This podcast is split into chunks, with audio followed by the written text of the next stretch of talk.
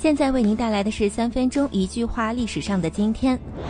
六十四年的今天，罗马发生严重火灾，当时罗马城的十四个区中有三个被完全烧毁，大火造成了数千人死亡，约二十万人无家可归。一五五年的今天，曹操诞生。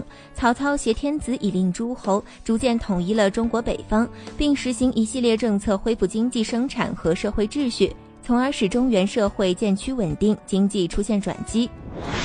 一六三五年的今天，物理学胡克出生。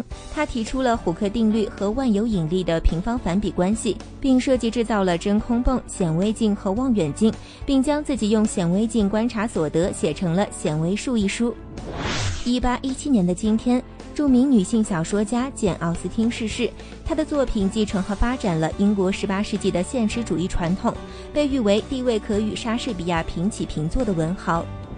一八五三年的今天，荷兰物理学家洛伦兹诞生。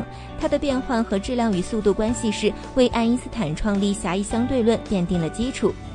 一八五七年的今天，辜鸿铭出生。他精通九种语言，获十三个博士学位，并翻译了《论语》《中庸》和《大学》。他热衷向西方人宣传东方的文化和精神，曾被誉为天下第一骂人高手。一八九八年的今天。法籍波兰女科学家居里夫人和她的丈夫皮埃尔·居里宣布发现了新的放射性元素钋。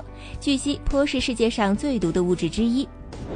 一九一八年的今天，南非国父曼德拉诞辰。他在领导反种族隔离运动中做出了很大贡献。自种族隔离制度终结以来，曼德拉受到了来自各界的赞许。一九四二年的今天，德国梅赛施密特 Me 二六三喷气战斗机首次单独依靠喷气发动机试飞成功。与 Me 幺六三相比，Me 二六三的机身更大，用起落架着陆，火箭发动机带巡航燃烧室。一九五五年的今天，第一座迪士尼公园正式向公众开放。沃特迪士尼乐园将米老鼠等卡通人物重现于距洛杉矶三十五公里、占地六十四点七公顷的主题公园中。一九六八年的今天，世界上最大的半导体公司英特尔公司成立。该公司研发了主板芯片组、网卡、闪存、绘图芯片、嵌入式处理器等相关通信与运算的产品等。一九八二年的今天，香港第一届新秀歌唱大赛举办。